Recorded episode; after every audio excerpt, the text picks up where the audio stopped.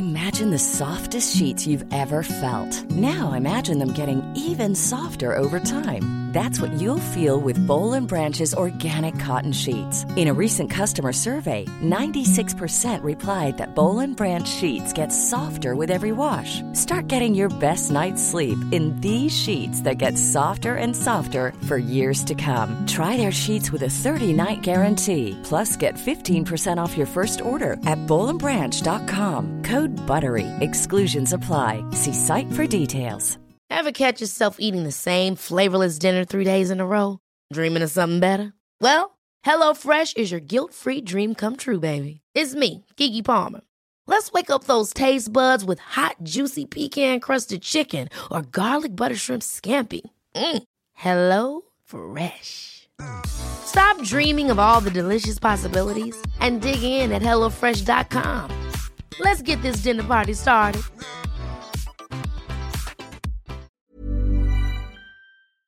Then they, they said to me, oh, their manager, um, Tommy Wright, what's his name? Yeah, Tommy Wright, St. John's manager will call you in the next hour or two.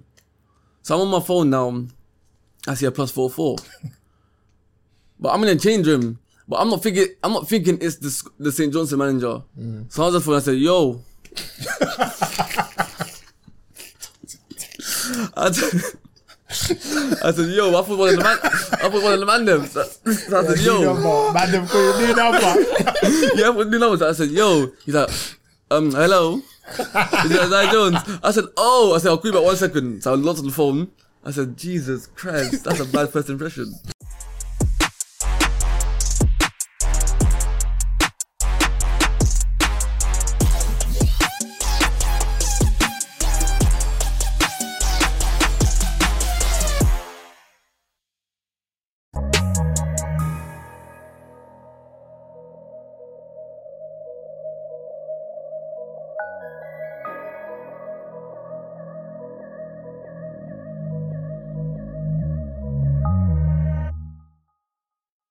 Listeners, and welcome back to another episode of the Beautiful Game Podcast. I'm your host Dot, and I'm joined with my right hand man Dej. What are you saying to me, brother?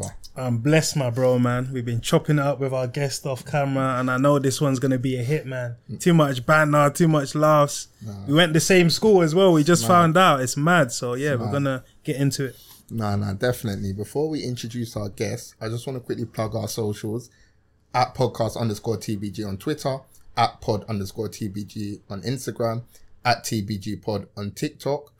And before we dive into the episode, I just want to say, listen, guys, we're trying to build a community and we want to know more from you guys in regards to what you want to see. So please, in the YouTube comments, leave a message and obviously we'll take that into consideration going forward as we're trying to build a community. Dej, is there anything you want to add? No, I agree with you, bro. Because like we need to know, like, okay, what do you like about what we're doing? What can we improve on? Because again, as well as this is our platform, it's your platform as well. Because we know, you know, thousands of people tune in, so like we want to cater to you. So like, help us out. No, definitely. So we're delighted to announce we are joined in great company with Middlesbrough forward slash wing back slash everything because he plays all over the pitch slash fullback Isaiah Jones. No, Welcome, welcome, my bro. Welcome. That's a Welcome. big boy, big big boy entrance, you know. Nah, nah, nah, I respect it. Nah, good. It's good. It feels good to be here, man. No, I love for coming on, and you know what's funny? Like, it's Father's Day today. Yeah. This is your first Father's Day to to join us on Father's Day, man. Love for giving us the time, my bro. Anytime, man. Anytime, Happy man. Father's Day, my bro. Thank you very much. Love. Thank you very Even much. just obviously, I know we're gonna go straight back to the beginning, but bro, how do you get around the pitch like that, bro? I just needed to ask you because you're there, you're here, you're, you're like the Flash. How, uh, what is it about? Was that how you were when you were younger, just running? Literally, yeah, when I was young, just running and playing knockdown ginger in the ends, da- dashing Yeah. eggs, Halloween, bump, everything, man. That's, that's where I get my energy from. That's how I knew you grew up in SE15. Peckham, Peckham. No, but even in saying that, how's fatherhood been? Like, this is your first child, you know, Father's Day. It's so- been- yeah, I'm not gonna lie, it's been not hard, but it's been different, man. yeah, mm-hmm. Like the find out you're you become a father, then process everything. When when your missus delivers the baby, it's like okay, it's here now. So like more responsibilities. Like even you go to work and stuff like that. Even normal jobs. Let's talk about normal jobs. Even when you have a kid, you want to do everything for them for them to have a better life Mm. than that we have. So it's just been different, but I'm enjoying it, man. Nah, that's good, my bro. Yeah, bro. So take us back to the humble beginnings. The humble beginnings. So boy, started getting up. I started going to football at the age of eight, eight, nine. But that's not like seriously. That's just like a hobby. You used to go to the pitch around the cage around my house with my mum. So she used to kick the, the ball at my mum when she's in goal. Literally. Oh, what you say? Your mum used to be My mum- goalkeeper for you, basically. Yeah, my mom, my mom used to make me do this football thing properly, man. Yeah. Yeah, like, I never used to, I never used to like it at all. Like my dad before he, him and my mum separated, would, want- wanted me to get into football, but I said I don't want to do football. But my mum kept pushing me and saying, "You've got the legs. Look at your ball. You got the legs. You got the height. You got the pace. You do football." So why wasn't you interested? Was there like a particular reason? Was you into something else? When, when you're young, all you know is game, Xbox. Yeah. it's even worse now. Like all the kids have is their iPad and Like Twitch. see me, I was Xbox 360. Okay. That was that was me when I was young. Xbox, just in the, just in the yard, burn up the electricity. huh? My mom said, "Come off to turn on the volume," and stuff like that. Yeah, that was me when I was young, I man. remember, I remember back in the days, like my mom used to go out, so we couldn't play game Monday to Friday. We can only play Saturday and Sunday. But when my mom would go out, we would know where she's hid the PlayStation. Get it? Mm. Oh shit, mom's at home. Mom's like, put it up. Boom. Nothing oh. ever happened. My mom does that, she does that to me a lot when I was young. Still, she'll go out here and she'll hide the Xbox, but I'll go in the room, find the Xbox, and play it. But I don't know. You see, when you're kids and your mum comes in the car because you know you know the car engine when they're Yeah, outside. you know? I'm like, okay, I'll, I'll run to her room, look outside. Oh, she's there. I'll unplug everything, put it back in its place, and pretend I'm reading the book. it was funny. bro. So yeah, like talking about obviously you started playing football when you were eight. So when was that first sort of mum when you joined the team? Because there's playing with your mum, then there's that getting into that team environment. I'll say under at age 11. Yeah. So yeah, played for like a local team called um, Lambeth Stars. Yeah, yeah, yeah, yeah. So they used to train on the Fridays, game day Saturdays. I used to go there with a couple of my friends. That like so basically, I'd I knew one girl that her brother played for the older lot. yeah. and, and and his dad was the coach, so they told me to come down. I came down. Even I was going, I didn't, I didn't, I didn't want to be there. Didn't want to play football, but I was just doing it to get out of the house. My mom wanted me to get out of the house on Fridays, but it was it was, a weird journey, man. Like it's a weird journey. On under 11s because that's kind of late, isn't it, to Yeah. get into that football environment. So, did you have any sort of academy experience? Because when I look at your resume, it's like you've had like a mad ascent to like where you are right now. No academy whatsoever, just non-league and grafting, amateur Yeah. football grafting. Literally, that's all. That's all I can say. Wh- What would you say that's taught you Be selfish. in terms of? Like play, just do everything for yourself. Play mm. for yourself. Even if your team's playing bad, just make sure you're playing good. That, that's all that matters on the pitch. If your mm. team loses, but you play good, the, the coach can't say to you, you know what, you had a bad game. You can say you, you gave it your all. Mm. That's that's what I learned from there, man. Hmm, what's interesting is off camera we're talking and like, oh, what school do you go? St Thomas the Apostle. That's the school we went. Obviously, you're a few years younger than us. Yeah. So like, growing up in Peckham, how was it? Because when we were growing up, bro, it was peak. Obviously, like It- in terms of like you know the road stuff, you see stuff around you, and obviously we're going to school in Peckham. You hear Yeah. this person got I don't know stabbed or whatever. You hear like a lot of madness going on. So like for you growing up, what was it like? It was the trenches, man. like, see, back in there, you couldn't go nowhere. Like in Peckham, like, cause you had like SM1, PYG. Yeah, yeah, yeah. Like you can't go, like if your friend lives in Yellow Brick, you can't go Yellow Brick. You had to Yeah. meet, meet him at Burgess Park and stuff like that. You know what I mean? Like Yeah. it was mad. Even like when I was living there, like when the riots were going on, and just the mad things were happening in Peckham, just it's mad. Now living in Peckham is different, but I think it helps you Build character. build character and grow as a man, and mm. say, you know what, I'm gonna leave this area one day, and it's mm. for good reason, not for a bad reason. Yeah. No, I respect that. So, obviously, you're 11, 12.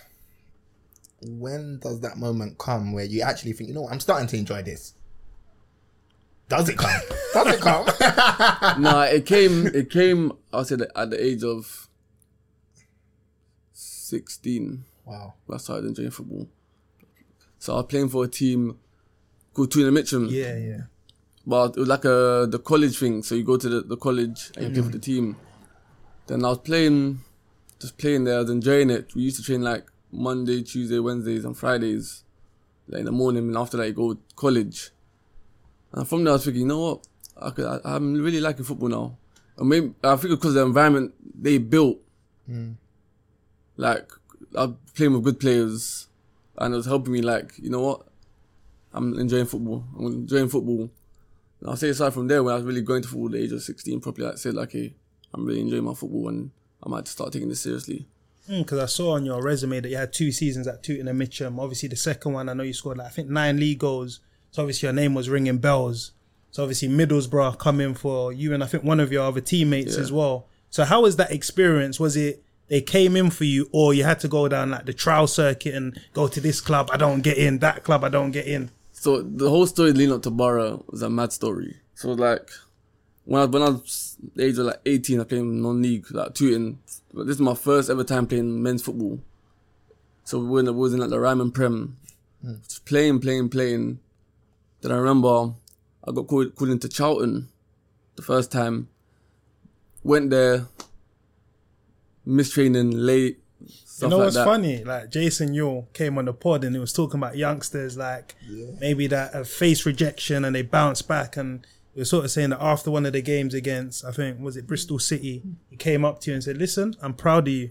Like you Yeah, kept going. You remember the moment? Yeah, I remember that moment because I, I'll be real. Even what, what went on with Charlton, it didn't really affect me as much. Like, okay, I got called into Charlton three times in that same. As I was 18, 19, and I didn't. Get, I wouldn't say I didn't get signed because of performances. It was just me off the field things, and I think I wasn't. I don't feel I was ready to make that. Even it, it might sound dumb because you're playing non-league and you want to go pro, but I feel like I wasn't ready to make that step into the pro game. Yeah. So what made you think that you weren't ready? Mm, So yeah, what was holding you back? yeah, like what's going through your mind, like mentally? What questions are you asking yourself? Because we like a lot of people listen to this pod that have aspirations of being a pro, that are in that non-league level, that want to make it there. So what what sort of internal dialogue are you having? No dialogue at all. That's, that's, that's I can tell like eh, anyone, anyone, like all my friends can tell when I was at Tooting and I didn't get the Charlton or they rejected me or whatnot. Like I'll tell you, I did not care whatsoever. Like I didn't care. Like my boys, my, my teammates used to say, like, why Izzy, why, why? I'm saying, listen, this club is not for me. I said, this club is not for me. I said, I said if, if I want to go to a pro team, I don't want to be in London. And that, that, that was the key for me. 'Cause I think if I stayed in London, you have your friends, family, you got bare things that, can- that can distract you from, and can distract your game. So I said, I remember calling my agent saying, Charlton not for me, but leaving London for me. And I knew, from when I said that to my agent on the phone, I knew I'll make it if I, if I left London. Because Charlton, again, for context, for people that don't know, that's probably what 25, 30 minutes away Yeah. from Peckham, so Yeah. that's local. Local. So obviously you had the rejection. Then what happens next? rejection, rejection, then just playing. So sec- this going to the second season of Tooting now, playing like one of the main men at Tooting. Me, um, my boy Danny Bassett, my boy Alexis Beeden. Like we had a bag load of talents. Like Yeah. Hadi. A- Abram, O- Abram Odo, Seydou Khan. Those our team was on paper. Was- It was a joke, but the only thing that held us back as a team was. Everyone was playing for Move that year. Ah. So, it, so it, wasn't, it, wasn't, it wasn't- it wasn't like it wasn't like no team thing. It was like an in, in- yeah, individual thing. But So what, what position was you playing at this point? at Tooting, Yeah. free roll. That's what I said. Attacker, fullback. Yeah, you can ask the you can ask the, the my, so was it one of those ones that okay, everyone's getting the ball, and let me try and beat four man. Literally- uh, Yeah, uh, so you can square it to a man. so, open so, goal. If you so square it, yeah. so, so th- th- this is how it started. Yeah. so um, I scored X Y mark Z in the youth team. And I went played. Now I said, oh, the, the coach Ashley Bosa said to me, "Where's you gonna play? Because we want to play three five two. I said to him, I'm not playing wing back. Like, that's, I'm telling you, I'm not playing wing back. So you play me ten dogs, or you just play me free roll up front. Then he and he put me up front.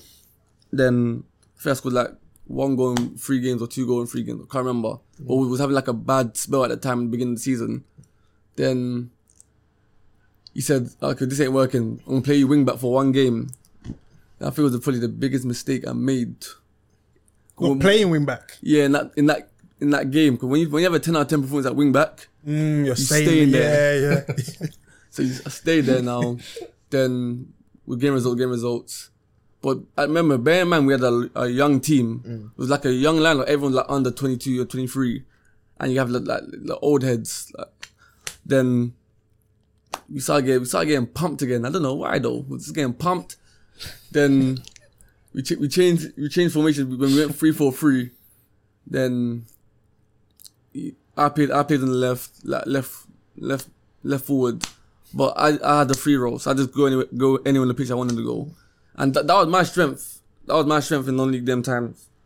Like people that you can ask people that I've played with, like on the ball in non-league, uh, people say I'm probably one of the best. I'm not saying I'm the best, that's but what- that's what people saying it. So I'll just get the ball and dribble pass and like create for people.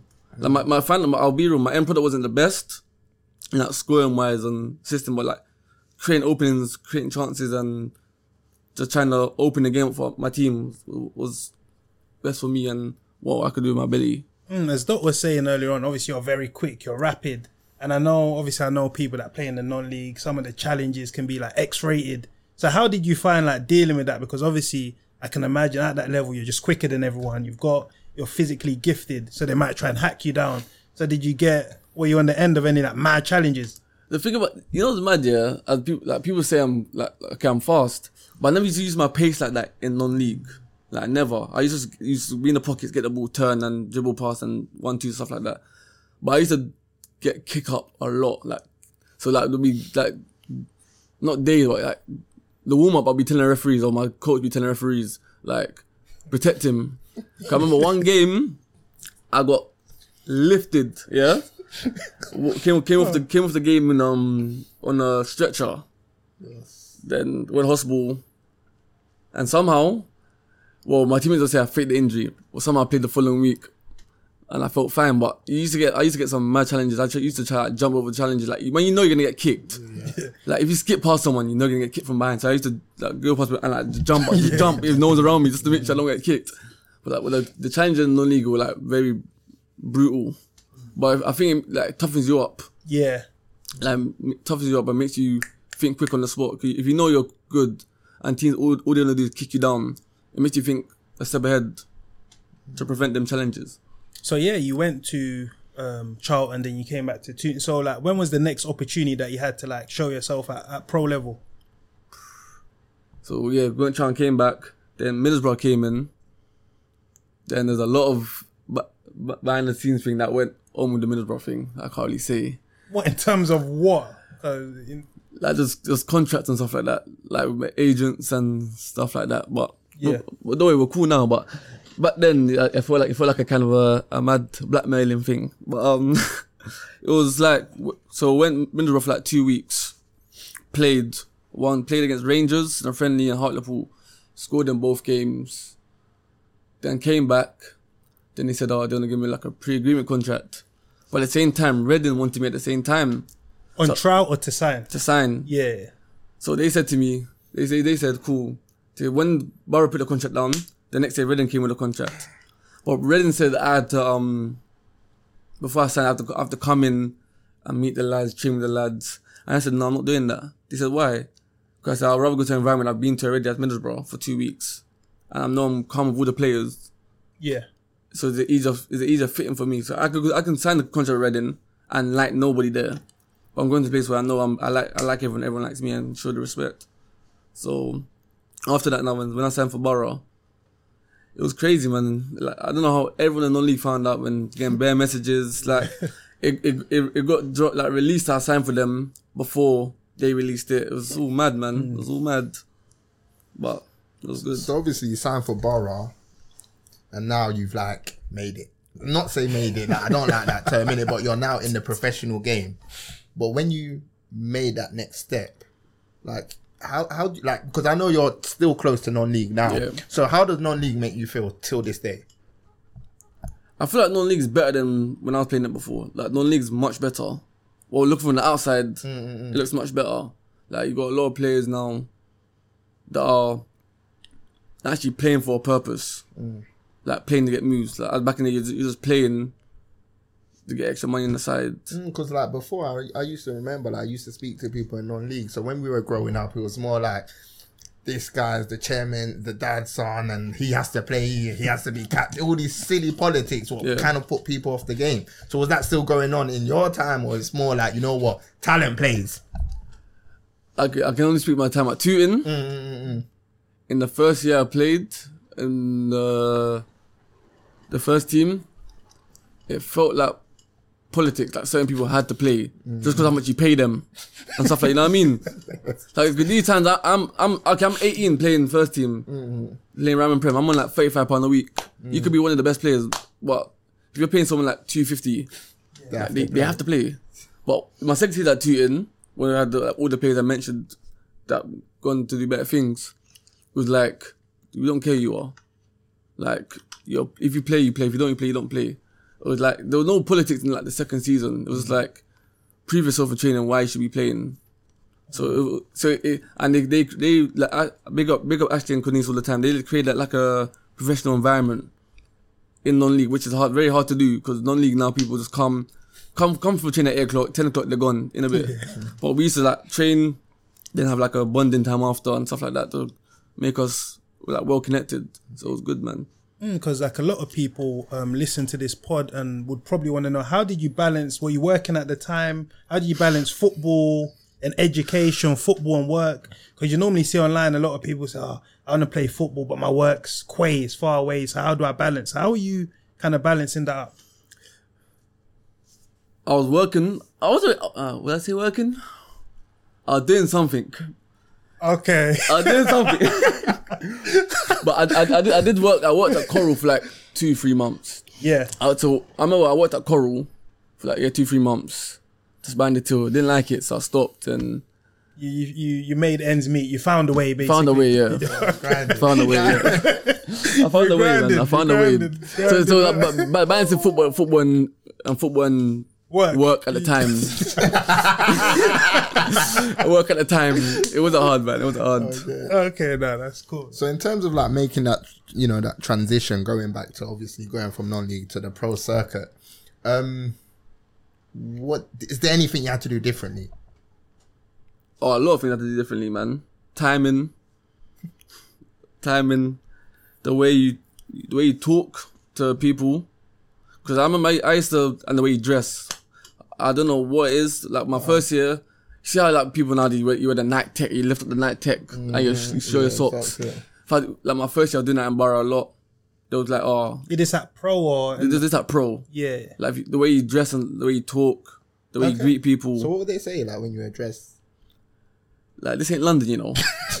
like I remember, hey, one time we went the whole night to Is Nick- banter or that this is serious talk? No, I thought it was banter, oh, but they're serious. So one time wearing it, yeah, yeah. This ain't London. You, you're not a gangster.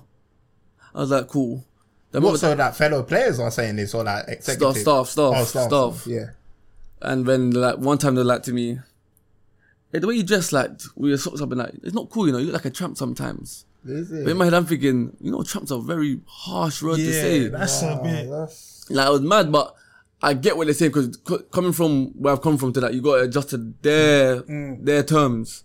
Mm. So it was, it was it was it wasn't hard, but it's just like it's like everyone has their own style. that was Yeah, my style, yeah. like how I used to wear, like used to wear my Nike Tech tracksuits and stuff like that. It's just different, man. Like even even the way, way you, way- the way you greet people every morning, every time you see someone say good morning, morning, morning.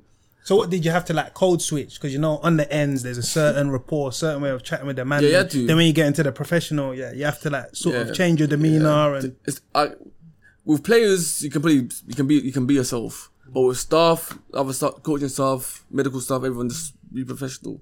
Like I remember like my first time I met my 23 coach when I first signed. I said, "Oh, morning, you're right." He said, "You're right, is he good?" good. Then I'm walking down the corridor. When I look back, he's still he's still staring at me. And I'm thinking, why? This, like, in my life, I'm thinking, why is this guy staring at me for this long? Like we said morning, bro. Like what's going on? But yeah, like, like little things just got like clock on like stuff like that. It's mad. Mm, so obviously you're at Middlesbrough now, like closing in on the first team. So when was that moment that you were called in to train with I don't know Neil Warnock? So no, my first time I actually ever trained with the first team was the first year I signed for Borough Okay, in pre-season. So I came. So when I signed for team, played for 23s, Borough 23s, few games in pre-season, but Woodgate was the guy for the time. Yeah. When I play, I remember, I can't remember we played, playing one, one, one non-league team. I was just doing them in, boy. I was doing them in. Then when Wood, Wood, Woodgate, when Jonathan Woodgate was like to, like to me, yeah, train with us tomorrow. Yeah. Train with them now. Then training, doing more. All the players saying like, you got talent, just keep going, keep going, keep going. So which like sort of players took you under their wing kind of thing that would you So, say? so when I first when I first got there, I'll say what are you talking about from the first team or in, the whole club in general? I would say first team. Brit, Yeah. Yeah, big up um, shots, Oh, Ryan Shot. Ryan Shotton, um, who else was there at the time, man? Marcus Tavernier, Oh yeah, he's gone to Bournemouth. yeah, um, and a few more players. Yeah. George Friend, George Friend Oh, as well. yeah, Can, yeah. can, can never leave that guy out, man. Legend. Always had my back. Always. So obviously you, um, you're at Borough, and obviously you sort of like you're there, and then you go out on loan. How was that experience? The first, my first loan was very bad. Very, very bad. 'Cause I got to a point when I when I'm paying 23s, I'm saying to my agent and the 23s um manager and stuff like that, like, I'm too good to be paying 23s. So do you say this, or does your agent sort of give the club the nudge?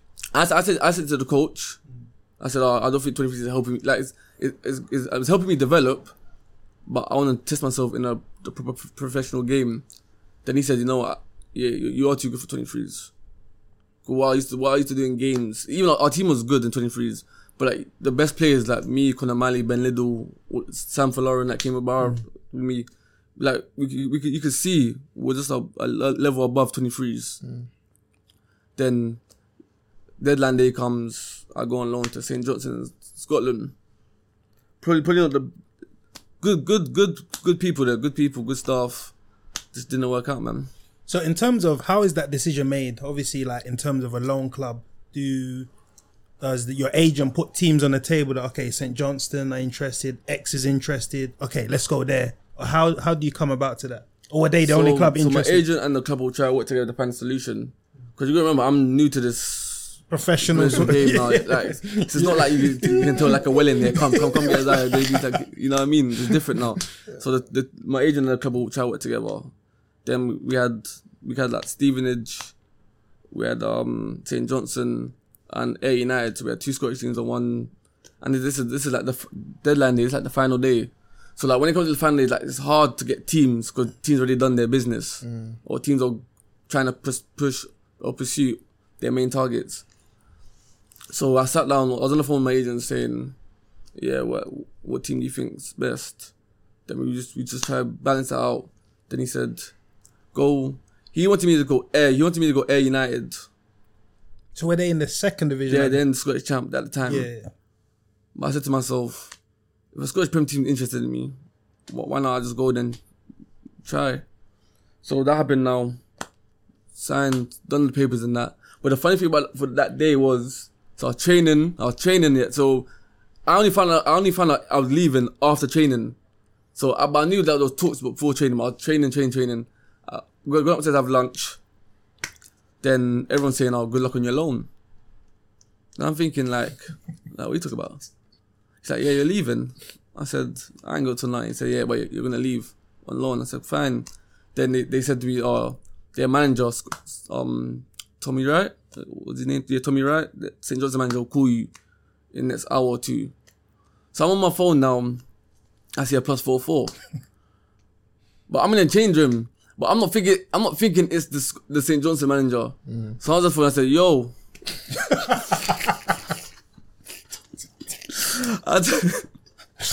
I said, "Yo." I thought one of the man. I thought one of the man them. So, so I said, "Yo." Madam, for your new number. yeah, but you know what? I said, yo. He's like, um, hello. Is it Isaiah Jones? I said, oh. I said, I'll call you back one second. So I looked on the phone. I said, Jesus Christ, that's a bad first impression. Put it back now. I said, oh, yeah, sorry about that. Hello, I can talk now. then he's asked me about my shirt number and stuff, and I said, oh, I have number 20. I was age 20 at the time. I was 20 at the time. Mm. I was just take number 20. Then went there. I was saying I enjoyed the first two, three weeks training, getting getting to know the lads, the the area and stuff like that. Then made my debut for them in a cup game against Ayr, oh, and it was it was mad because when, we travelled there, I got to their ground, them Ayr manager was like to me, "Should have come here, should have come here." I was like, "I know, but I want to test myself." He said, "No, I understand that. I understand that." When came on for like last six minutes, should have scored. Then I think from that moment, my first game, I don't know what happened. Everything just went downhill. I think it was just them, like where I was living. Like the first time me being away from home, hmm. like me moving from London to Boro is a really far from home. But me going up to up to is quite quite from home. That's too far from home, and especially them times, COVID hit. So, so I was stuck up there for like mm. good four or five months. This So month- were, you with family or? no, by myself. Jeez, that must have By been. myself. And this is what people don't see, man. Like, so how was that? Hard, man. I mean, be real, so hard. I- Especially at the age of 20. So hard. Like, people people do it from a younger age, but to go, to come, to do it from where I've come from, being at home playing non-league, then getting a move, okay, pro move, and going further to Scotland, which is a, like an eight-hour drive, or seven hours on, on train, and a quick hour plane journey, but it's still far, you don't really see a family. Then, like, when, when Christmas comes and like, you don't spend time with your family. There's a lot of things like I haven't done with my family on Christmas Day or stuff like that. It's hard, man. That'll be it's hard. So in terms of it not working out, so what were the reasons? Was it tactical? Was it maybe you? Was it the club? Like where? Why didn't it go wrong? I don't think you made any league appearances for them, did you? No, I didn't. Yeah. So I don't know. so the, the, their thing was they, they they kept saying to my agent as I not social enough. okay. But their banter is weird, bro. Like you, their man banter is weird. Like you're in the shower and that, yeah, bring out your knob and them thing there. They don't, that that I went from that don't run. Mm. Like them thing don't run. Like mad thing don't run. Like, and they're saying, "Oh, I'm always on my phone. I don't talk." Like he just he comes training, he just trains and leaves. I'm thinking, bro, like there's no one. The only person I used to talk to there, when I'm like properly, was a goalkeeper called Zander Clark. Zander Clark properly. Then maybe Callum Callum Hendry that he's at Salford now. Mm, like just talk to him here and there, but I mm. won't I won't talk to them like properly, mm. like because they're not my people. Them like I'm only here for six months. That's my that's my mentality. I'm I'm only here for like six months. Let me just do my thing and go back to Boro. But I'll say like even So so what do you think they're probably thinking? You know what? He's a lone player. He's not committed. We've got we want people here that abide into the project, but he obviously he's not socializing, so we don't think he buys into what we're trying I, to I, I think that was part of it as well. Hmm. I think that was part of it. But he, the, the gaffer used to tell me all the time, like, your chance will come, your chance will come. Hmm. But you'll say, you'll still be saying that, but my chance is never coming. Like, in the back of my mind, I'm thinking, you're saying this now, just, just, you can say Keep my me good, but- interested, Yeah, keep me interested. But hmm. just, I'd rather you just tell me, you know what, you need to do this, do X, Y, Z in training. That's fine. Tell me to do that, I'll do it. But if- for me to pro- do well in training, you're saying, keep performing, keep performing, keep, your, your chance will come. It's a lie, bro. So obviously this must be difficult mentally. COVID hits, not playing games. You know, they're saying that you're too quiet, you're not socializing, you're not doing this.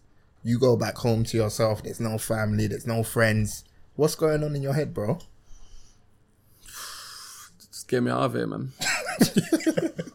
Honestly, like it got it got to a stage, yeah. Before even before COVID hit, I called my agent. Like, give me back tomorrow. Like I said, I wanted to end this loan like quickly. Like, I didn't want to be here no more. And I don't know if it was like a, I feel it was like a men, it was a mental mentality thing, for me. Mm. It was just it was hard for me, being away from bare people you love, but you stuff like that, to go to Scotland and just play and the, the only way you can contact your family is with FaceTime and stuff like that. And I, I'm I'm living with a family as well. Oh, what says it like a dig sort It of? was like a digs, but I'm living with a whole family. Like they're married, they've got kids. Like the kids are not young. They're like not my age, but like two, three years younger. But I'm just in my room locked up, just playing FIFA. So, because I know we were speaking to like another younger player, Carlos um, Carlos Richards from Derby, and he was sort of saying that clubs can kind of like get reports back from the family. So, uh, St Johnstone getting reports back from the family saying that ah, he's you know, he's not so. I don't know. I, I actually I don't know. I don't know. No, the, the one the one thing they used to hate. They, okay, the one thing they used to hate what I used to do, yeah. Mm. They used to have dinner, but they call it tea in it. So they used to have what we say dinner. So we they would have dinner at six. Yeah. I'm not hungry at six. Yeah. So I remember once I said to them, oh, I'm not hungry, I don't eat. And they're like, what do you mean? It's, it's tea time. I said, yeah, but I'm not hungry. You can't force me to eat. Like, I, I, I get you to eat at six, but some black people, we need to eat like eight, nine. Like, you know, these things, like, you know what I mean? Like, like we don't eat at six. Yeah. Like, I, I said, I said to her, like, if I eat now, I'm going to be hungry later on. Mm. So I'd rather just have like snacks here and there mm. and just eat later in the night. Mm. But her, her husband understood that I was trying to say, like, you can't force the kid to eat. Yeah. yeah. But overall, they were good family. but Yeah, just yeah. that one time, I think I pissed them off. Cool. So you come back to Middlesbrough. Then the next season you go out on loan again to Scotland, Queen of the South. How was that? I'll say the best. It was good, man. But in my mentality, my mentality was different at times. Like, okay, this is my last year at Boro. One year, one year left of my deal. It's make or break. Yeah. This- now you were this- telling yourself that. Yeah. This this loan is make or break. Because it's either if I, if I don't perform well on this loan, it's back to maybe non-league or conference or. Yeah. So I said to myself, this loan, I've got to show what I can do on this loan right here. So, like that that deal, that that that, that deal even happened weird as well. So what teams were in the mix then? Because obviously you went on loan to St Johnstone. By the stats, it didn't work. So were teams still interested around the table, or was it more of a harder sell? No, those teams had like those like Plymouth, I think Plymouth, Stevenage again. Those like teams like League Two like hovering about. But the the funny thing about it, I don't think I was meant to go Queen in the South that year. I was meant to go to League Two, said, but I said to myself, no, I'm not going to Queen in the South. That, that, because I'm baffled, bro. Because you've had a horror time in Scotland, and you're like, okay, then we go to Scotland. How did like? Why? to show that I, if I can, just the redemption, So basically, like going back to the scene of the crime. yeah. Basically, Let's go there and, and say, yeah, I can do it in this league. Even if it's the league below, Yeah. I can do it there. I, I don't I don't seem like go out there and seem like I'm a failure. Mm. So I said, yeah, I told my agent, Queen and South is, I think I can help. The, like the position they were in, and the team was young as well. I said, good environment. Everyone's young, so everyone's roughly the same age. The brothers from London there and that, you know what I mean? So that yeah, Familiarity. yeah, familiarity, you know what I mean? This is what I wanted. yeah, yeah, I'll go there. So gone there now. So even like to get there, I remember like as in training ground, just finished training, that they said, oh, the um, the twenty three guy said, oh, how quick how quick do you think you get to Scotland right now? I said, what do you mean? I said it's, it's four thirty. He said, yeah, your train's at five thirty. So I was like, and my my train's in an hour to get there. He said, yeah.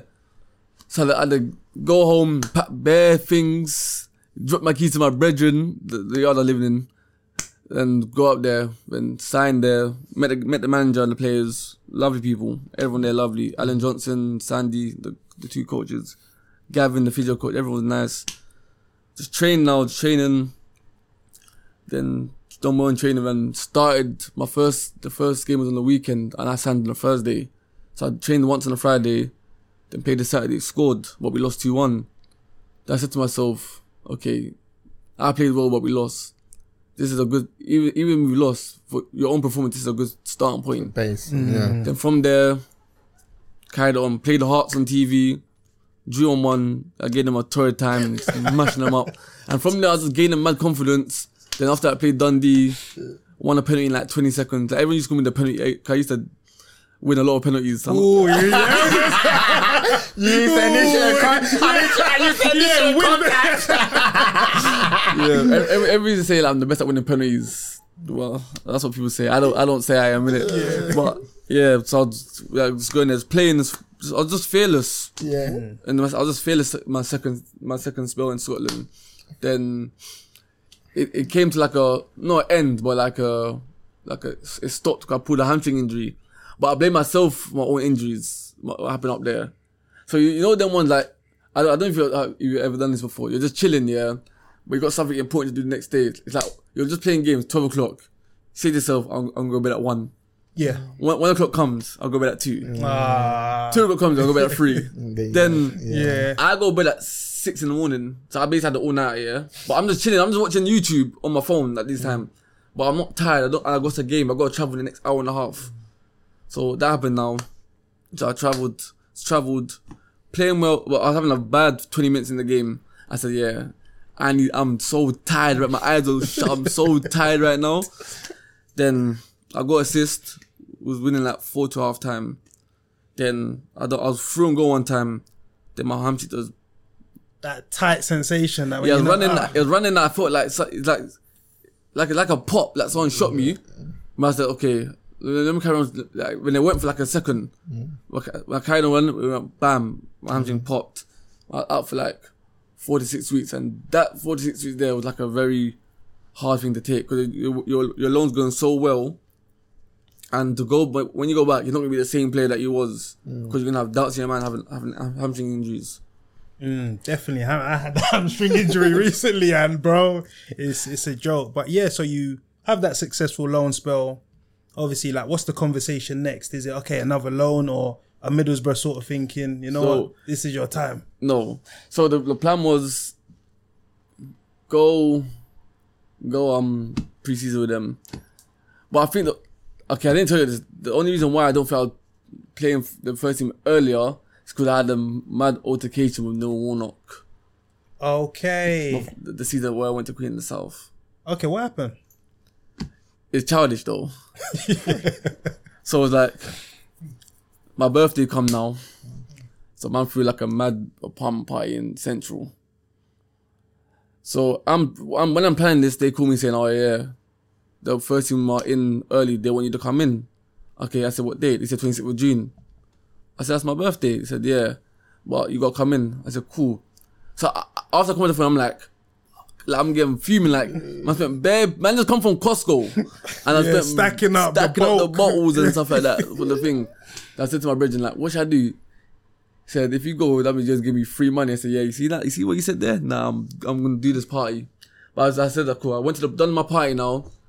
I called my boy. I said, bro, I need you to drop me to Middlesbrough from central London.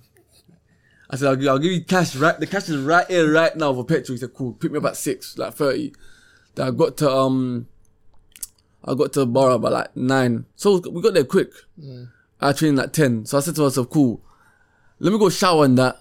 Shower, shower, showered now. That was it, bro. Showered. Actually, you're just lying down in your bed, not knocked out. Uh, my phone rings. No one call. I see no one on my phone calling. So I answered the phone. He said, said, where the are you? I said, I'm, I'm, I'm in my towel. I'm just in a towel on, on the hotel bed, just chilling like this. I'm like, I said, no, no, I'm coming, I'm coming, I'm coming. He said, no, what? stay home. Like, just stay home. Cool. Then I was like, from there, I said, yeah, I'm going back to London. So I went back to London the same day and just carried on my apartment party for the whole thing, the whole week. But again, some people might look at that and think this is unprofessional. Like you're you're signed to a pro club, Middlesbrough, big championship club at the time.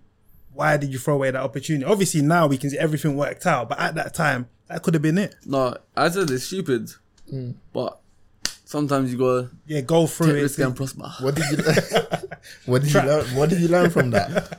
No, I learned. No, I, I said. I said. I learned. What I learned from that mistake was anything to do with anything other than football.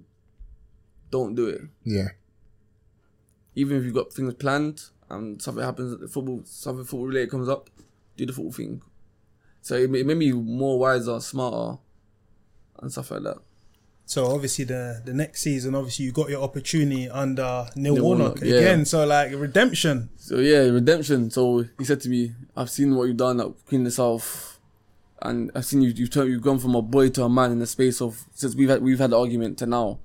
I said, "No, I've agreed." So he brought me to Cornwall on the preseason tour. Was doing well, doing very well. When we played Rotherham in the pre- last preseason game, then I broke my nose that game, going up for a header. Then I remember after the game he was saying, Don't worry, we're gonna need you next week. So in my head I'm thinking, next week, that's when the season starts. He said, Yeah, we're gonna need you next week. So in my head I'm thinking, Well, am I really going to go into the first team game now? Then done my surgery and not my operation on my nose and whatnot. Then the game comes, he puts me on for the last twenty minutes and the rest is history. Get assist. Mm. that season, mad. Like your name was ringing Ringing. some serious alarm bells. Like everywhere you got Isaiah Jones, he's next up. this guy's mad, Yeah. wing back, he's doing these things. So like, talk to us about that because you were well, you started off in the non-league, you know, Lambeth All Stars, Tooting and Mitcham, then bang, your front center everywhere. So how how was that going through that? it's crazy, man. Like just like you just can't believe it.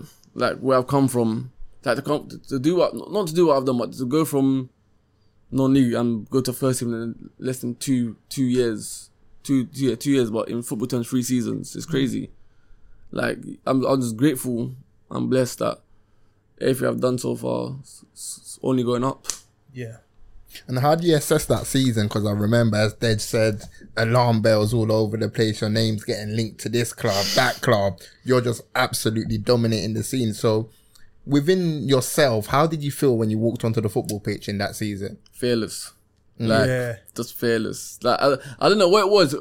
It's, it's it's fearless, but it's excitement at the same time. Because your breakthrough season, for me, I don't. uh, For I know it could be different for people. For me, it's like show that you can play at this level. Don't give people doubts in their mind saying is he good enough, is he not. Just perform well, give hundred percent. Even if- you don't have the right ability, just show heart and stuff like that, so people can fans and coaches can go from there. But that whole season was mad. Playing playing left wing for Warnock, the man to man system, follow your man everywhere. Then Chris Wilder comes in. It's like even when he came I'm thinking like, where am I going to play now? Because he plays three five two. Mm. Then he when when he came, when he got appointed, he was, he was he was having individual meetings with everyone. But I was dodging these meetings because I didn't want to meet him. Then What? Why? I don't know. I just, I, I just, I feel like I just couldn't be asked to go in his office and talk to him. I'll be real. There's no, dis- no disrespect to him. I just feel like me sitting down waiting for you to talk to me is, I'll just talk to you when I'm ready to talk to you. Mm-hmm. Then we spoke after like his second day. He said, "Oh, I want to try at wing back. What, how do you feel about that?" I said, "Wing back." I said, "Yeah." I said, "Listen, I don't mind, but I ain't running back."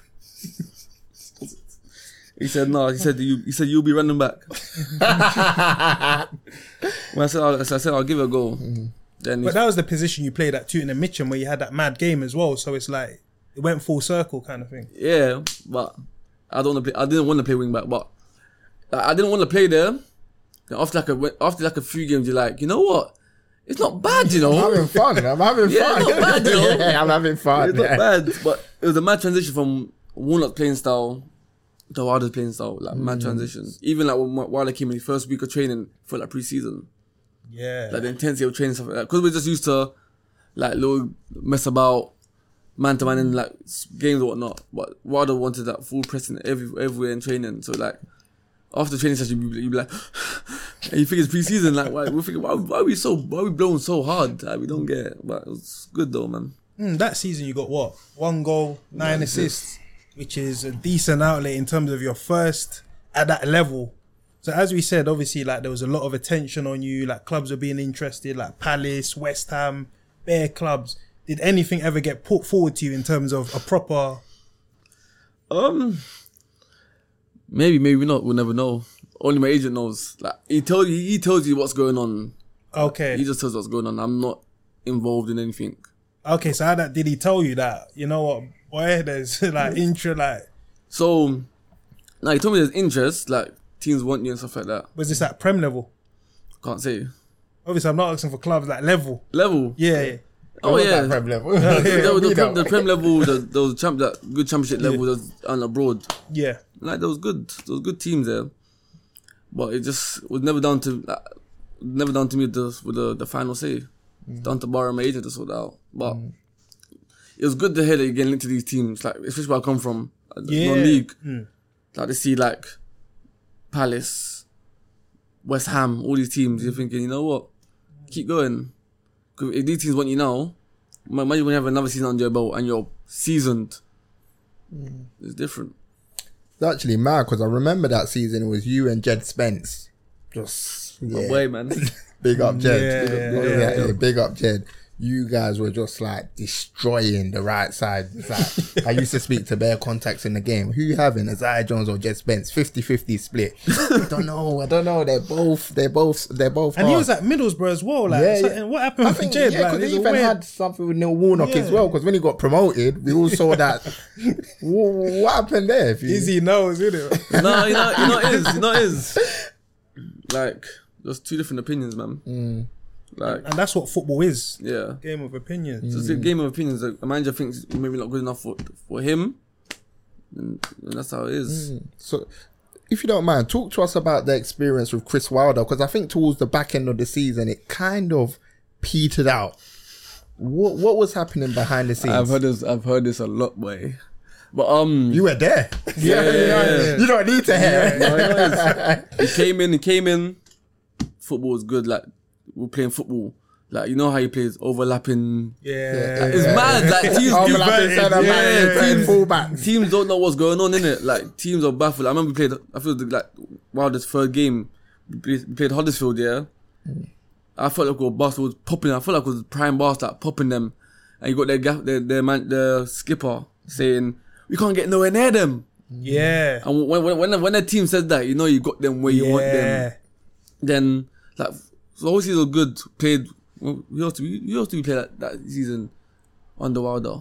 W- w- Even played like the Premier the Premier League and FA Cup. Okay, we, we rolled luck against Man United, but sometimes you need luck. Tottenham came Riverside. Uh, I, we, I think we bought them off the park. Them, um, oh god damn it, bro. then Chelsea played Chelsea. They were too good. And I think for me after that, after that Chelsea, after that break, after the Chelsea game, we had like a four or five day break. And maybe I think teams maybe figured out how Boro plays now and how we, we can suss them out. Mm. And that's how I think it kind of died back in the Yeah, because like, I was like speaking to someone close to um, Middlesbrough, and I know I think during that season there was interest from Burnley um, to Chris Wilder, and I was hearing stories like during training it was kind of like taking calls like there's a hill, and he was walking down the hill to take the calls during training. Like, no no. That's unprofessional, bro. no, but that's what I was hearing in terms of Yeah, so yeah. like the players are kind of thinking hmm, we've got a manager that mm. potentially he's not all into the project, and that may be spilled onto the pitch. That's why the season petered out. No, he was, he was 100% all in. He was always all in, man. Like, even when he getting linked, he was still there training. So did he clarify with the players like, listen, 'cause boys, I- there's so much mm. noise out there. I'm all in with you guys. yeah, Forget yeah, yeah. that. he's- We, we, we had, we had numerous meetings about that. Okay. Mm, because I, I think I heard from someone that he said, I'm going. And then all of a sudden, he, he was staying. Like, so surely, obviously, obviously from the outside looking in, we're looking at, okay, Middlesbrough are flying. Then all of a sudden, it didn't, like, the results didn't add up from, from a, from a viewer's perspective. No, it just got to a point where, like, I think, me personally, I think we got found out. no, I think, I think we got found out in the sense that, like, people clocked how the, the overlap is saying, like, how to stop it. And, mm-hmm. and if you, if you watched our games that season or the back end, we used to concede a lot of goals on the break. Because the way we play is so expansive and there's bare space, teams can bypass midfield sometimes and Have fun. yeah, have fun sometimes. But I'll say I'll say maybe yeah, I'll say it died out a bit, but we we take the blame for that. Mm. For I think the last six eight games we we wasn't good enough, and we take like we were losing to teams.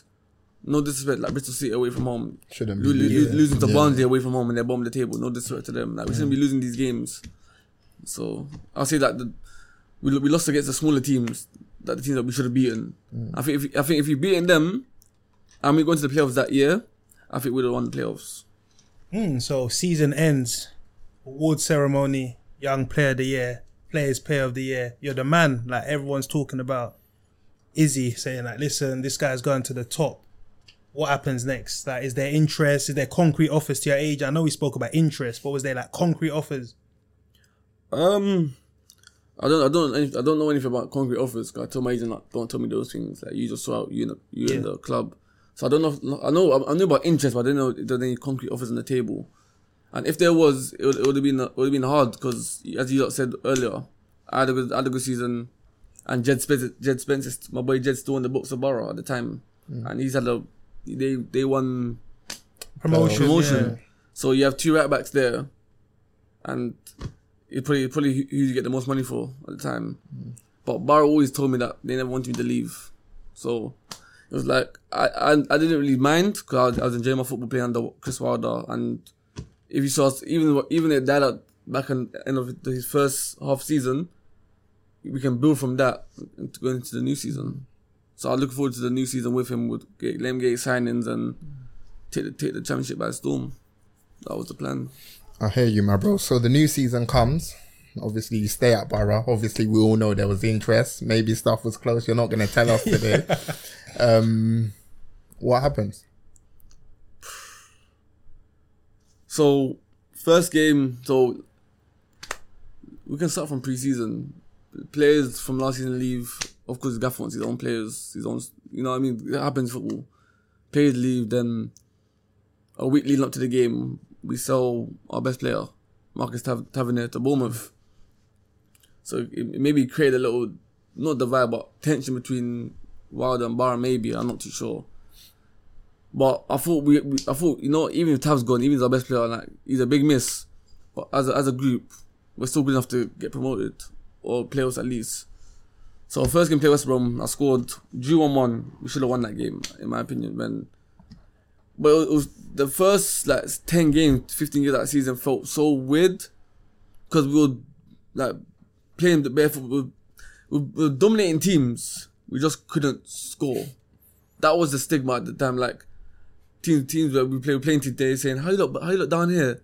We say we just can't score goals. So this is the time when Chuba Akpom's not really in the picture right now, right? Yeah, you not like uh, we we had a we had, we had a banner at, at the time. Yeah, we used to say Chuba's in Casa Amor. Well, Oh, I love man. it. Because Chuba, like, big up Chuba, my, my, my boy, every time. He, he was training with 23s big at the time, Chuba. 23s, Yeah. innit? So we say that, yeah, you're the Casa, you're the Casa Amor, though. It's like, it's banner, innit? Yeah. But you see what he's done this season, you can only like just as a as a even as a team, just thank you for what he done as a, for the team, giving us hope and what he done. He's deserved all the accolades he got this season, man. To come from being not in the squad, So how did he get reintegrated? Like, what what was obviously a new manager came in and obviously confidence and all of that stuff. But in terms of that, like, sort of process in regards to being with Chris, what was that? How was Chuba recognized around the team? Everyone knew Chuba was a player. Everyone knew that Chuba's a baller. Hmm. But I think there was a stigma on him from Warnock days that he had bad attitude and stuff like that. And when teams say a player had bad attitude, some hmm, it managers sticks, it innit? sticks in it. Hmm, so I think that's what Wilder probably thought he had bad attitude. But we used to tell him like, no, good guy. All you all you want to do is win. Then I think we, we didn't get no strikers in. So Wilder said, "I'll "Oh, just come play thirty minutes against Marseille in the preseason game." He done well. Next year, next year, you know, she was starting at West Brom. So like his whole preseason not training with us until until the lead the lead, lead um lead into the first game of the season. Then from there, on fire the whole season, man. Because he obviously these positions number ten. So did he start off as a striker, or was he always in that sort of number ten? So under Wilder, was just, just, just two strikers, but one does like one will do like come link play, and Chuba Chuba's good with the his feet and stuff like that, so you got that link and play. Then I think he was enjoying it when when Michael Carrick came in now. He just took it into another level, just saying, "I think you can play this ten role perfectly." Because he's for me in our team, I'll say him, Marc Bola, Riley McGree, on the ball played the best on the ball. Like technically, like so you, you're gonna try to get your best players on the ball as much as possible. So I think the ten role suits Chuba a lot, man, and, and especially getting goals from there as well. So it's crazy. yeah, he had a mad season. What twenty eight goals? goals Twenty nine in- goals or something like that. Yeah, all in. Player of the season as player well. of the season, and he's being linked with like a lot of prem teams like Luton and stuff like that. So, what's your view on that? Obviously, when you score those goals, you're gonna garner attention, attraction, because like any striker banging goals in the champ, they get copped kind of thing. So, as a teammate and a friend, like what what's your view on it? Because obviously, teammate. You don't want to lose him, friend. No, get- listen, I want you to glow up. I want you to do your So, thing, kind from, from a selfish point of view, teammate you don't want him to go. Mm. Yeah. But as my brother, I just wish him the best. If he mm. leaves, if he mm. leaves, he does. If he don't leave, then great. But if he leaves, then I wish him the best. Because that's my bro for life, man. He deserves everything he's getting so far. If, if, if people don't really see the hard work he's put in, like even in training, like when he scores, celebrates like it's like a proper game, bro. Like he'll score the tapping. Come on! like you don't lose on nothing, man. So if he get everything he get, if he leaves the season, he goes to the Prem or wherever he goes, this is well deserved, man. Can't knock him.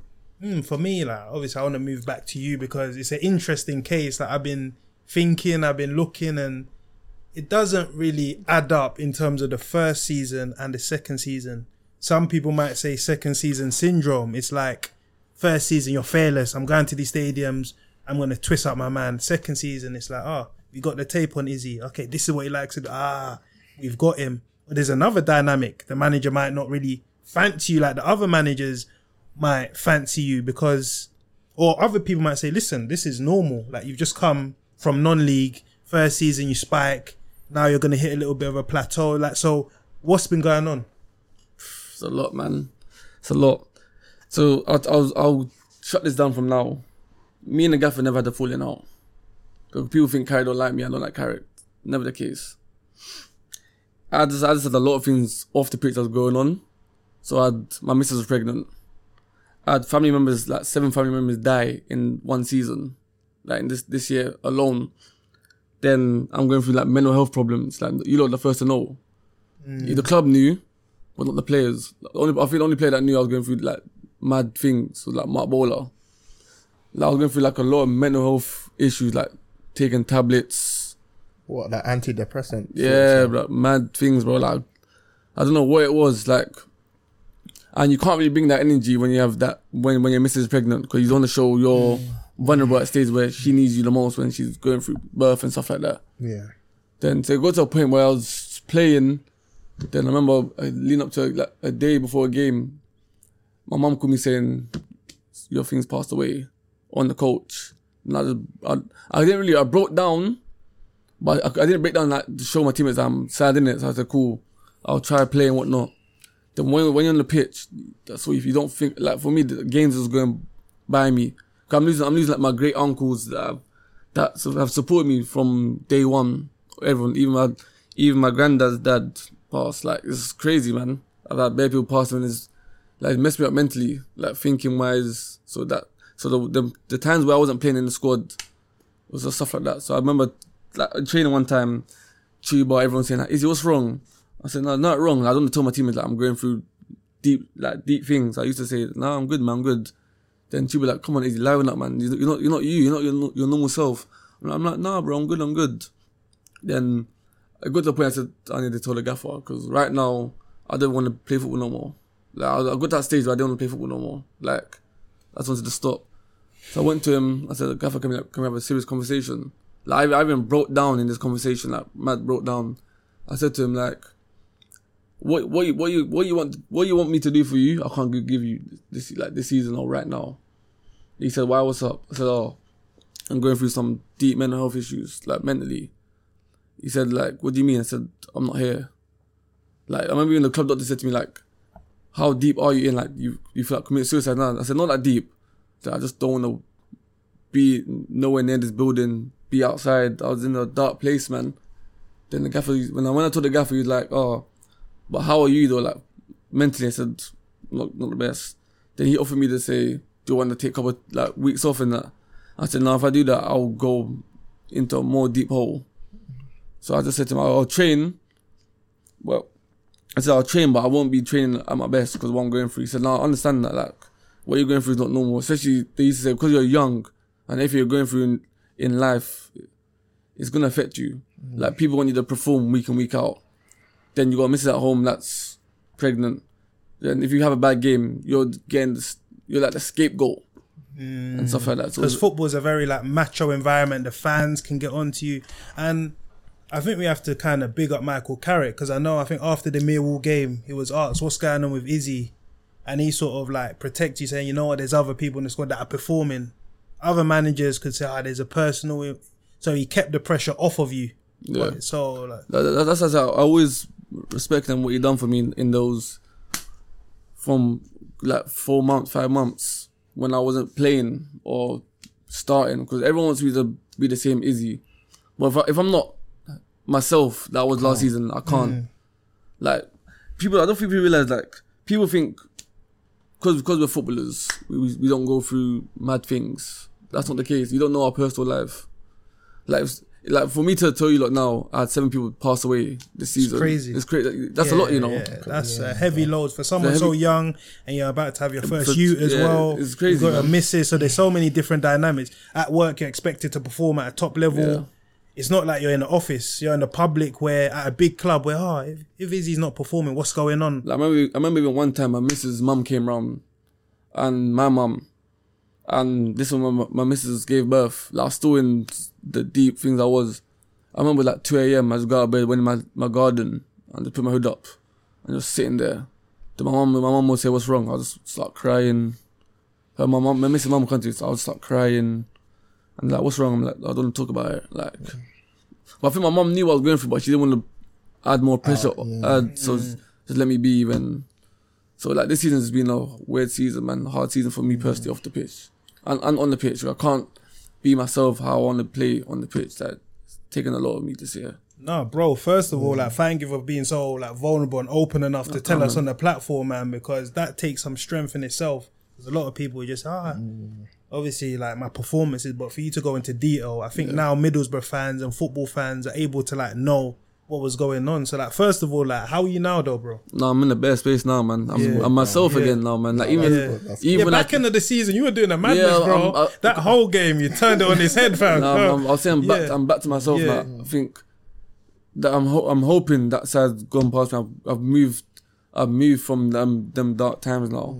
Because what? Because them times, what I used to try to do, I actually used to try to sort everything one at a time. Like not like, altogether, I mean. But now when I done when I started doing things one at a time, I felt less pressure myself now. When, as you said, coming from the whole game. Was it when I told the gaffer, or the gaffer said to me, "I think you're ready now. I've seen you back." like you're back, yeah, like training. You're showing the signs of that put in that game. Then the rest, talk though. No, obviously, I don't want to even like dive too much into it, but in terms of like the thought process, like what was actually going on in your head? Because I think it's important, man. Because we get people that listen to this. We've spoken to Viv Solomon. Obviously, he had like a different sort of depression. He was saying that when he was injured, he was out for six months. Just didn't want to get out of bed. Didn't want to shower. Just didn't want to speak to anyone. So in terms of like, in you know when you're at home, what what was going on in your head, bro? When I, when I was at home, a lot, man. Like at times I didn't care about nothing. When I'm thinking I've got a kid in the way, so I've got, I have to care. Mm. Like, I remember, like even like me and Missy used to have arguments. She used to say, "What's wrong?" I used to say nothing. But my Mrs. know there's something wrong with me, but I wouldn't tell her mm. to because I don't want her to feel make make her feel 'Cause she's vulnerable. pregnant Yeah, already, she- yeah, yeah, so I don't want to make her feel add more pressure onto her. Uh, Like she's my missus even she didn't even know I was going through these things until I told her after, and she even cried. I said, "She said, why didn't you tell me?" Because this is the reason why I didn't want to tell you that you pressure while you're pregnant. But now, it's just the four process is meant mad. I can't lie, bro. When you're at home, like even training, I'll go. I'll be the first one in, last one out, or last one in, first So one you out. didn't even want to go home, kind of thing. Sometimes I do, sometimes I don't. But, but I'll, I'll be like, I'll go training. Then when done, I'll just leave straight away and just chat some house sometimes. Even I'll chat outside or go f- just go to the main town centre and just try to do shopping and just try to get my foot process out of it. But it's, it's not easy, man. Yeah, so how would the club? Because obviously, like mental is something serious, especially like nowadays. Even as men, like men have the highest suicide rates because they don't speak out, kind of thing. So, like, how how did the club sort of handle it? They handled it well, man. Like even even when I, when I was in the matchday squad, they're, they're looking off, they're looking after me and looking over like see how I was doing. Like even when I, when I told the club doctor, like, I was speaking to um what's them people called the psychiatrists. I was speaking to them on, the, on like on Zoom and stuff like that to help me try to get me out of this dark place I was in. So the the club were good. Honestly, the club were good. The club were very good. That's yeah. I wasn't. you don't expect to hear that, but again, as you said, footballers, you're human. Like mm. there's a personal side, there's performance, and there's personal. And if the personal's not right, the performance can't be right, kind of thing, in it. So, yeah, that- It's actually mad because, like, obviously going back to what we were talking about about the fan criticism and all of that kind of stuff. Do you ever feel like you want to retaliate and be like, "Listen, you lot don't know what I'm going through. Stop criticizing me," kind of thing, or it's just part and parcel of the game? Hundred percent, hundred percent. Like there will even be times, like after a game, even when I was, when I was playing, I was in the. I playing, go home, and like because you're twenty, he, he think tweets up, he's looking through, saying, "Oh, Isaiah Jones is crap, this, that, that," and saying like you can't do this to save his life. I'm thinking like, bro, if you know, if I was, if you, if you was going through what I was going through, we're doing the same performance I was- I'm I'm doing right now. You won't you won't be yourself. But the time I want to retaliate so badly, but at the same time, it's not good for my mental, not good for my mental health. So I just leave it and let them let them say what they want to say.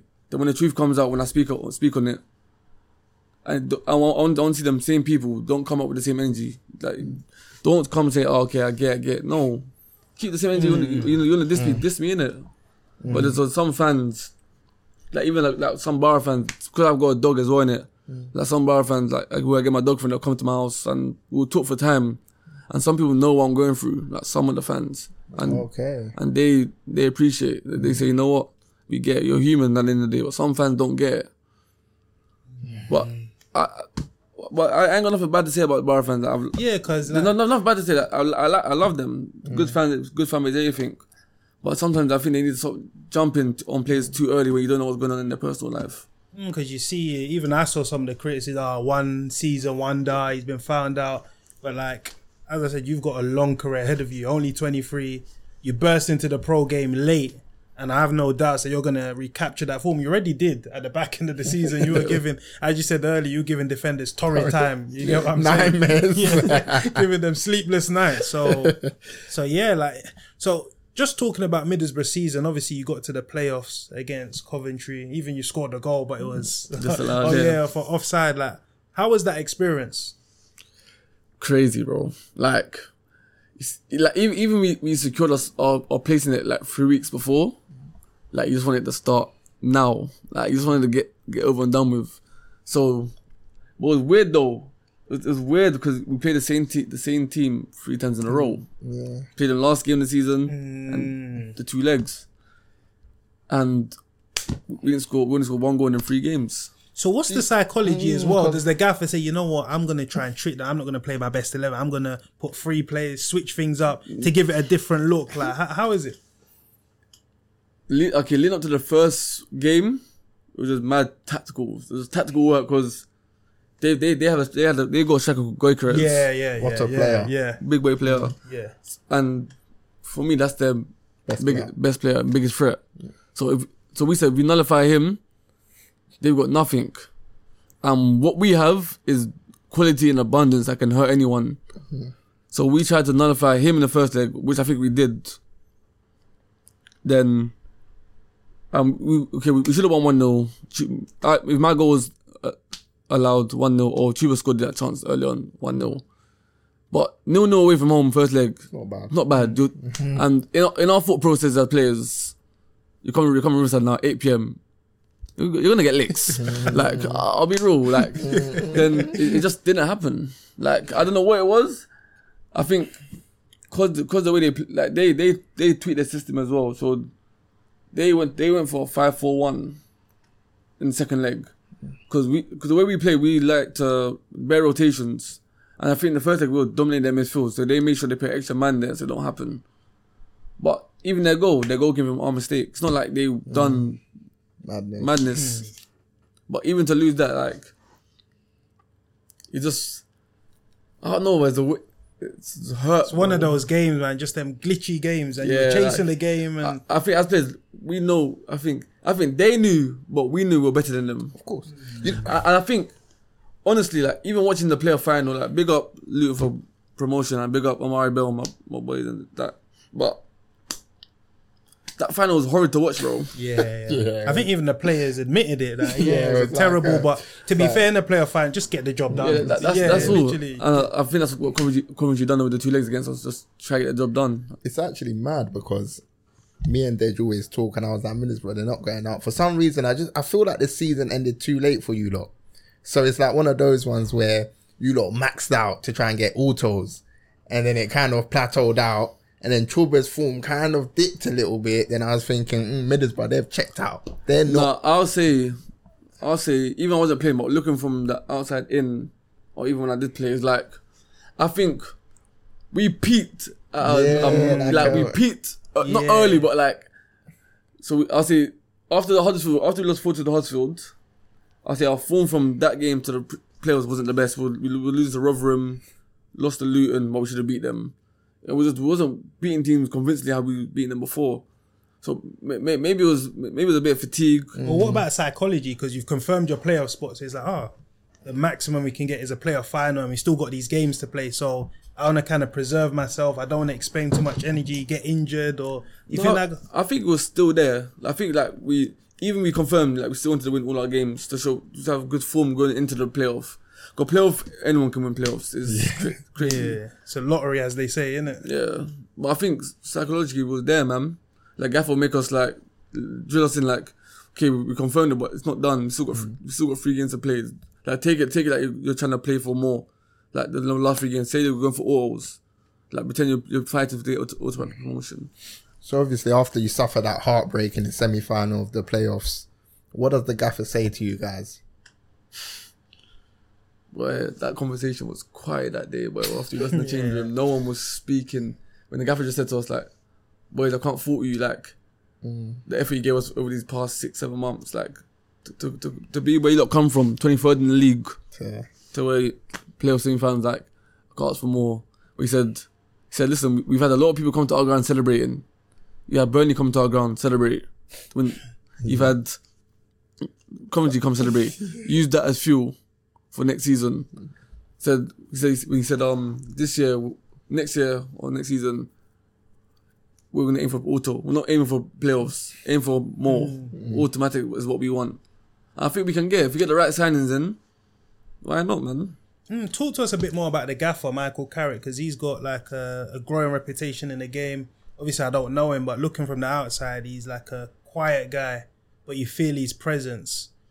Yeah, Is no, that is that fair or? No. Michael Carrick, good guy, man. Like, very, very, very good coach and manager. Man, management, everything spot on. Like, knows when to, like, knows when to put arm around a player, or talk to him. Like, even with my situation, I think he handled it the best way possible.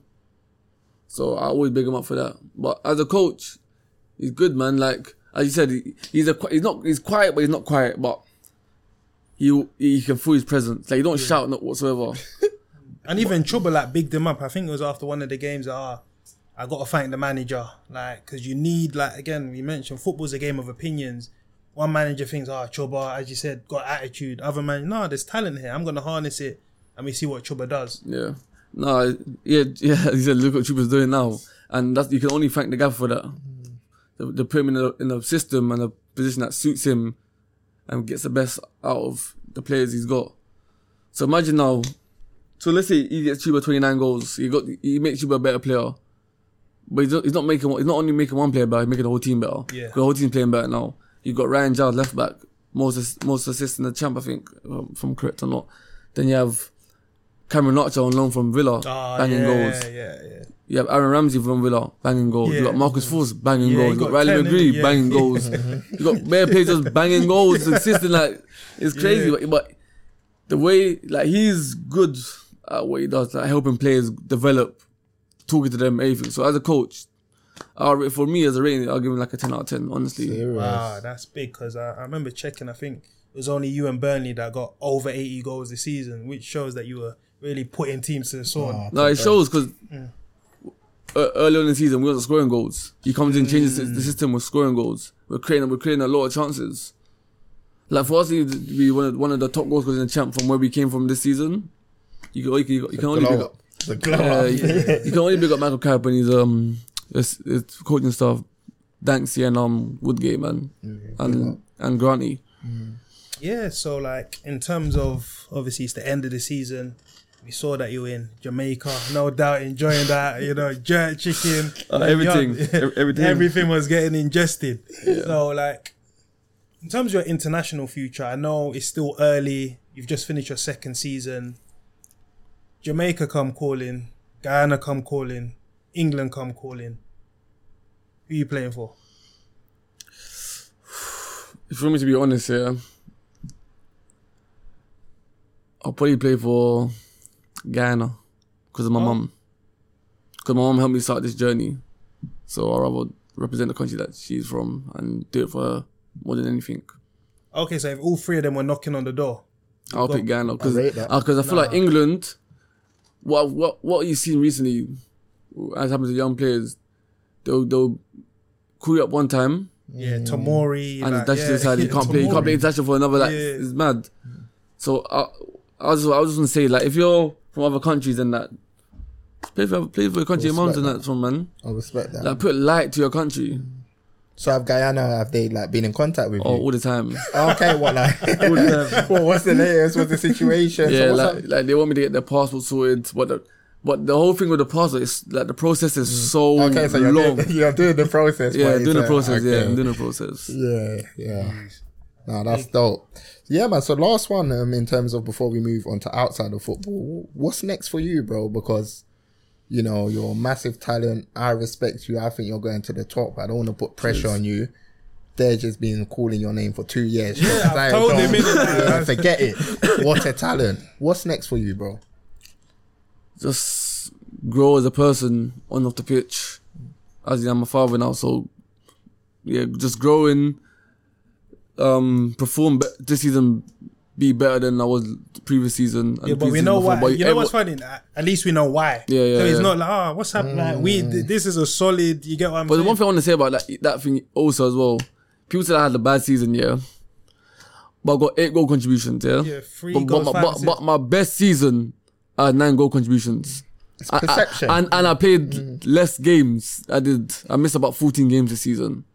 So if I played them fourteen games, I had more goal contributions. In it's, mad. it's It's like mad, isn't it? So imagine that's you at your basically. yeah, worst. you know what I'm trying to say. it's it's perception and social proof. Like everyone on social media, as I John is ripping it, is ripping it. So you put that perception into people's heads, Yeah, yeah, and then all of a sudden, as I John, but look at your numbers, they're there. Yeah, but this is this is I just want to grow as a person, and just success, man. From at Borough, whatever, I don't know what's gonna happen in the summer. Anything can happen in football. Wherever I end up, Yeah, so like what happened? Because I speak to players, and normally they say at the end of the season, a manager comes around and says, "Look, you, I'm counting on you next season. Obviously, like I want you to be my main man." Have you been told that by the manager that listen, next season you're in, let's go, or Yes. you can leave, or no, he just said to me like, next season, be ready, man. It's your time. After everything you've been through, it's your time. That's what he said to you. Mm, because you got a contract until I, think- I believe 2025. So, are you expecting any offers? Is there still interest? Because I know the season before there was interest in your services from that Prem team. So, Uh, has your agent said, "Listen, like you have to be on point. Make sure your phone's nearby. Something might happen." Or No, I don't, I don't know, man. I, I know I've got two years left on my contract. I think with an option, I'm not too sure, but I leave that to my agent to sort out, man. Like, I'm not in that side of business. It's the agent that come to sort out. So have Borough even spoken to you about extending, or Not yet. not yet? Okay, but that's nothing. something that you expect. Maybe, maybe. Because I know they've, they've I think they've, they've been wanting me to, but because what I was going through, it wasn't didn't make sense at the time. But anything can happen in football, man. They could probably want you to extend one time, and they say, you know what, maybe it's best for you to go. So mm. football, football just as you don't, as you don't know, it's a crazy game, man. Yeah. Anything can happen, man. Anything can happen. But as I said, I got two years left in my deal, so I'll leave the rest to my agent. Just very quick one. Like, talk to us about Cameron Archer. How how good can he be? Anything he The wants guy to be? can be world class. yeah, For me, if he's a, he's a cheat code in the champ. yeah, you, He's you a cheat code. He's a cheat code in the champ. Like he's he's so good, bro. Like so like small, strong, can finish both feet. Like the world is the world is his oyster, man. Like you can go as far as you can get to, man. But I think if he goes alone this season again, it won't be too long to play for a proper prem. I think next two three years guaranteed prem striker. on England international as well. I do you think so as well. Mm. yeah. Because Villa obviously like they're doing so well as well. And Unai Emery he's bringing in his own players. So I think this season probably makes sense for him to go on another loan, whether that's to I don't know a lower end Prem team like a Burnley or come back to Middlesbrough. I'm sure you'll take him back. 100% we'll take him back, man. We'll take him back. 100%. So in terms of like off the field, like what are your interests? Because obviously we're all from I know Peckham, Bermondsey, Peckham sort of thing. So like, do you go back to the ends often or?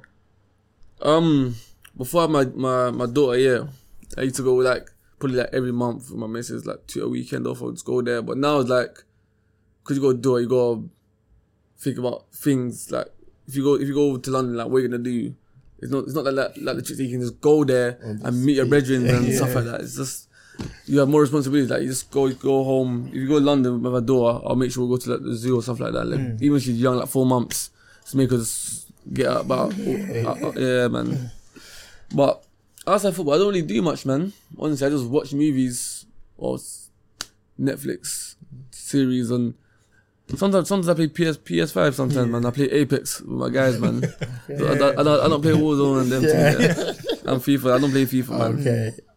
Yeah, like, yeah. I think. Sorry to cut. No, you no, short. no, it's calm. bitch. I think obviously you're a great ambassador for someone from Peckham because we see like nowadays a lot of like the gang culture, the crimes, stabbings and shootings and something like that. And someone that's from that environment, if there's people listening in that are sort of embroiled in that sort of lifestyle where it's a trap, like every day they're struggling to get through day to day. It's like, I don't know, I got a, a robbery, I got a shot to make ends meet. Like, what sort of message would you send to someone that's trying to make their way out? keep just keep trying keep trying to do positive things, man. Like don't get influenced to do negative things. As you said, if you want to go rob someone, just think about if you, if, just think about the consequences you'll get from doing that. Just think about your family. Because if you put your family through mad t- mad things, it's, it's, it's only look bad on yourself. So just try, like try to show your you try to show yourself to your family members perspective that you're a good person. Yeah, yeah. Cool. And in terms of like music, what are you rocking with? Oof. You see me, just because I come up from Jamaica, I'm on the bashment. I'm not bashment things. I'm listening to like V6. Uh. Uh, have you have you heard the song V6? So You heard it? You ever heard the song? No, probably when you sing it. Yeah. No, I ain't singing, I ain't singing, I ain't singing what? You ain't got the vocals now? No, no, I ain't no vocals. Um, li- listen to um Taliban from Yeah, yeah. well, but. What are there any rappers from the ends? Because you know, like Peckham have got some good rappers. Tiny Man, man, Brewster, I, I'll be real, like, big up my boy, I listen to Kweng, man. Oh yeah, Kwengface. I listen yeah, to, I listen yeah, to yeah, Kweng. yeah. I listen to Kweng PS, but, but on the match day though, I listen to like Lil Baby Yeah, yeah. and s- people like that. Lil Durk. Yeah. Gunna even dropped a new thing two days ago. I'm, I'm not really a big fan of Gunna like that. Well, because uh, obviously. No, no, no, no. I'm, I'm just, I just really, I don't really listen to Gunna like that. I just mainly listen to like Lil Baby or and um Lil little Tjay sometimes even, Okay. and maybe even like um if you talk about UK like a Digga D or something like that. Yeah, yeah. No, I hear that, man. Nah, man, you've been an absolute pleasure to have, bro. Love your personality. Love Yeah. to see you in a good space again. Very quick one. We got a closing tradition um, where we ask our guests to recommend a potential guest in football to come onto this platform that you're gonna help us with, and we're gonna get onto you in the DMs. Cool. If if one came to your mind, who who would you recommend? In the pro game, Yeah. in the pro game. Ooh. That you think will be a good fit.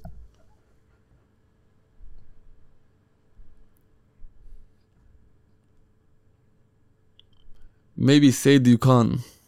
Okay. Cause his his story is like my story, but he's just in the, he's just in League One. But his Okay. story is, is roughly the, sa- it's like the same as mine. I would say Seydou Khan, um, maybe. Ooh, Don't worry, we'll chat about no, it. we'll chat. We'll we'll talk. chat. You know, it's funny, like people have got out of it by just wasting time. innit? They're like, listen, we'll talk Ah, later. yeah, we'll, talk, Yeah. we'll talk about it later. That's what our French teacher in school Mr. always used to say. We'll talk about it later. All right, then we're gonna leave it there. We're gonna talk about it later.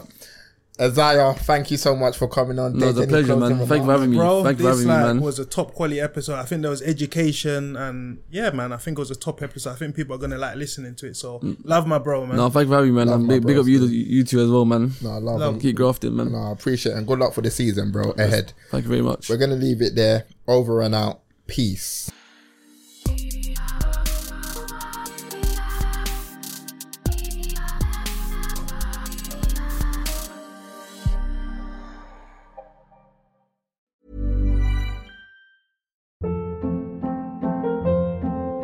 Hold up. What was that? Boring. No flavor. That was as bad as those leftovers you ate all week. Keke Palmer here, and it's time to say hello to something fresh and guilt-free. Hello Fresh. Jazz up dinner with pecan-crusted chicken or garlic butter shrimp scampi. Now that's music to my mouth. Hello Fresh. Let's get this dinner party started. Discover all the delicious possibilities at hellofresh.com.